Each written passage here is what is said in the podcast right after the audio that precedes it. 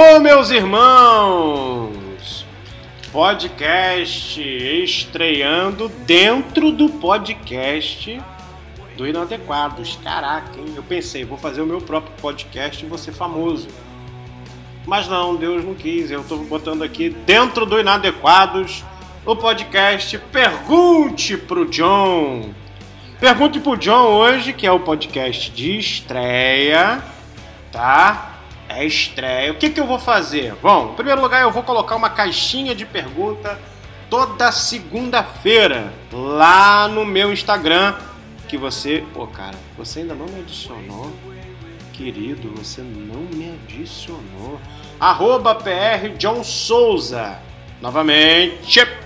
Arroba PR John Souza você vai me adicionar lá no Instagram e vai ter a caixinha de pergunta que vai ficar de segunda até terça. E na terça-feira eu, vulgo Pastor John Souza, vou vir aqui para responder as melhores perguntas, né?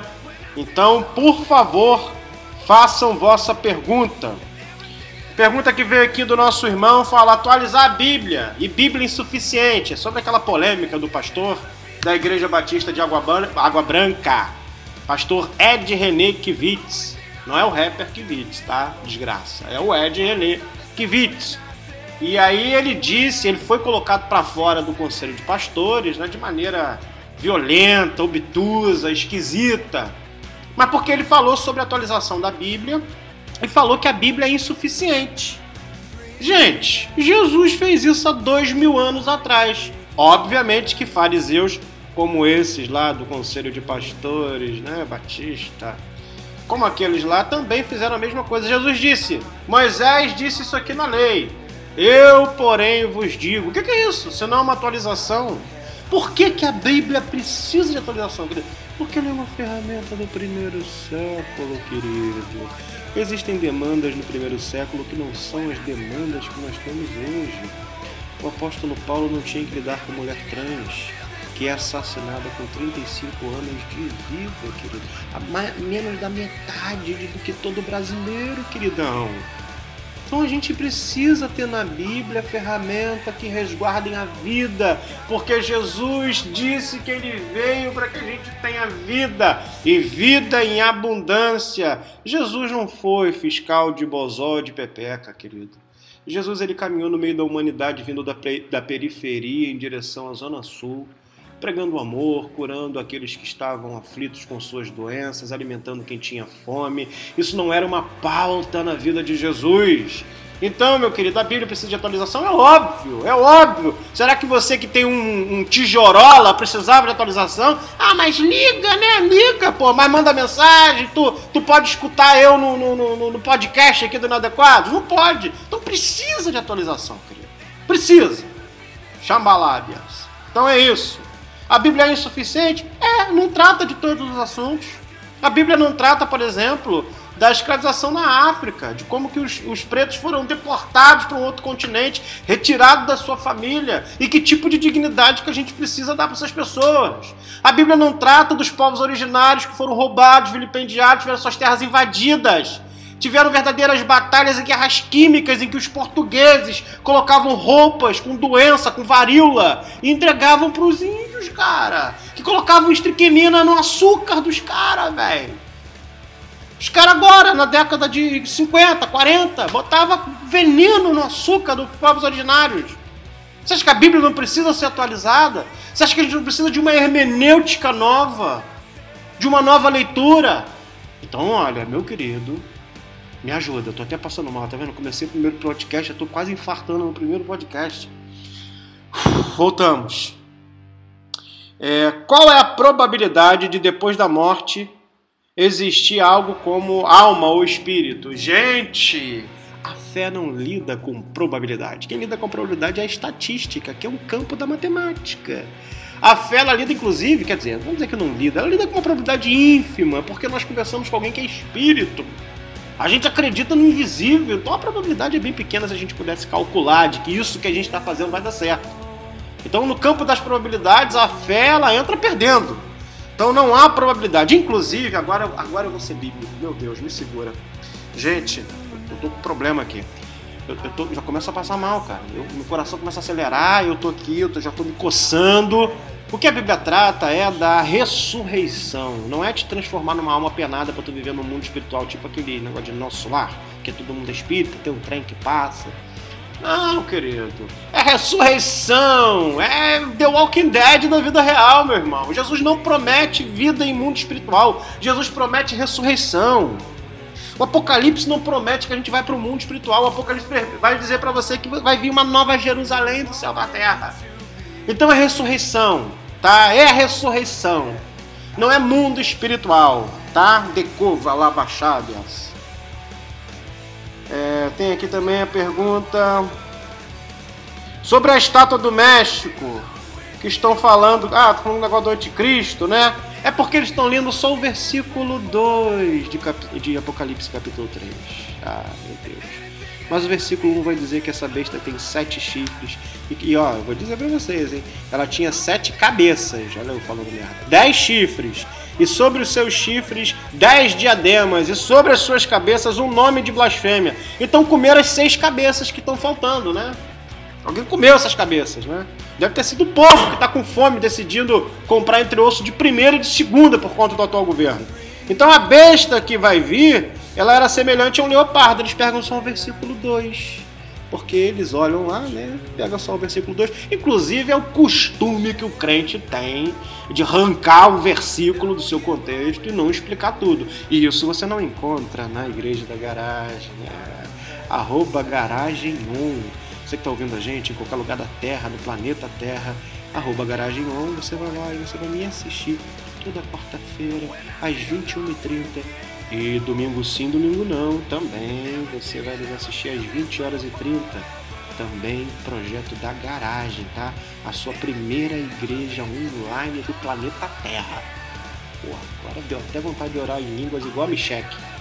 Eu não tenho problema de orar em línguas, entendeu? Eu só queria que ela devolvesse os 89 mil cheques que o Queiroz depositou na conta dela. Então tá respondido, né? Comeram seis cabeças do, do, do nosso amigo lá, do, do, do Leopardo, que arrancaram as cabeças dele. A culpa não foi minha, não fui eu que fiz, tá? Não me culpem. Eu não fiz isso. A culpa foi da da Michelle. Mentira, gente. Qual é a visão evangélica sobre a morte ou diante da morte? Eu não entendo muito bem essa pergunta, mas tipo, o que, que acontece depois da morte? Se foi assim, gente, a gente não tem, a gente não tem visão nenhuma. A gente não tem visão. A gente acredita na vida, a gente luta pela vida, a gente sabe que quando Jesus é, aparecer diante de nós será para a ressurreição dos santos. Sei eu qual é o dia que é, eu não sei, ninguém sabe. Mas é ressurreição. Então a gente não acredita e a gente não dá valor para a morte.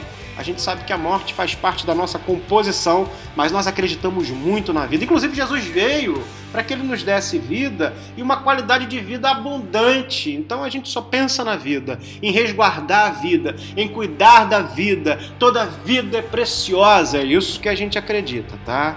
Qualquer outra coisa é loucura, né? Agora tem a pergunta. Ih, ó, essa aqui é polêmica. Por que Jesus, sendo o feminista que foi, escolheu apenas discípulos homens. Ih, ó, tem gente querendo me lascar aqui. Tem pessoas que querem me lascar. Por que, que Jesus, sendo feminista, entre aspas, que foi, escolheu só discípulos homens? Porque Jesus não foi feminista, né? Isso é uma qualificação nossa, atual, né?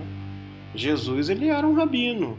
Jesus era o próprio Deus encarnado para aqueles que, que caminham né, e traçam a rota da fé.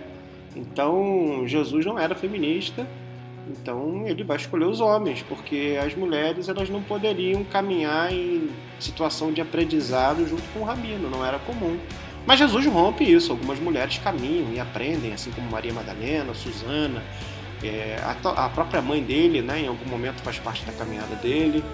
Então a gente sabe que Jesus tinha mulheres que caminhavam junto com eles, tinham, tinham discípulos, né? Mas é, realmente né, a narrativa é construída por homens e quem conta a história, queridinha, conta a história do jeito que foi, vai ver que essas poucas que andavam tinham realmente uma proeminência maior, eram mulheres que se destacavam, mas não é isso que os escritores do texto vão fazer, ok? Então Jesus não era feminista, Jesus era um homem, era um homem israelita tá? A última aqui para acabar, tá? Para acabar. Para acabar. Labácias. É aqui, ó. Ih, essa aqui tá. Hum, gente do céu. Momento polêmica. Fomos criados do barro ou evoluímos dos macacos? É criacionismo ou evolucionismo? Meu Deus. Irmão. Não, eu sei que tem alguns homens que você olha pra cara deles, parece que vieram do macaco mesmo, tá? tem gente que você olha e pelo cheiro você sabe que veio do macaco. Mas, querido, a gente não veio do macaco, nós temos antepassados, né? Diferente da gente, né? Nós, nós somos homo sapiens sapiens, né? Essa ideia de sapiens também depende. Quem votou no Bolsonaro, não sei se é tão sapiens assim, né? Mas, queridão, é... não, não veio do macaco, né? Mas também não fomos feitos do barro. Até porque a gente sabe que o que faz gente não é barro, é sexo. É o gameta feminino com gameta masculino. É o espermatozoide entrando no óvulo. Agora a aula da oitava série, né? Lembra daquele negócio de ciência, de biologia? Então, é aquilo ali. Né? Então entra dentro ali e aí nasce a criancinha na barriga. Então Deus não está fazendo mais gente sabe? Deus criou o suco primordial para a humanidade. Então não é nem barro, né? Porque aí tu me arrebenta, né? Mas também não é macaco, apesar da gente já disse antes, né? Que tem gente lá baixoviando o campo. Então, meus irmãos, esse é o fim das nossas perguntinhas do nosso quadro Pergunte pro John, que no caso sou eu, né? E toda segunda-feira você encontra a minha caixinha de perguntas lá na minha página arroba Souza e vai ficar até terça-feira, né, obviamente. E na terça-feira eu vou mandar esse áudio para o meu amigo Rafa, que eu quero que inclusive coloque como música de fundo Everlong do Foo Fighters, né? Pô, que é maravilhoso. Então você vai saber agora o porquê que ele colocou Everlong desde o início, né? Olha que maravilha, gente. Tamo aí, meu pessoal. Tamo aí, gente, encerrando mais um Pergunte pro John aqui no Inadequados, onde eu nunca vou ser famoso, mas pelo menos eu troco ideia com vocês e me sinto feliz. Eu boto para fora essa raiva. Eu quase infartei pelo menos duas vezes aqui durante esse podcast de um pouco mais de 12 minutos, a não ser que o Rafa tenha editado e transformado isso em menos. Tamo junto, galera. Um abraço e até semana que vem.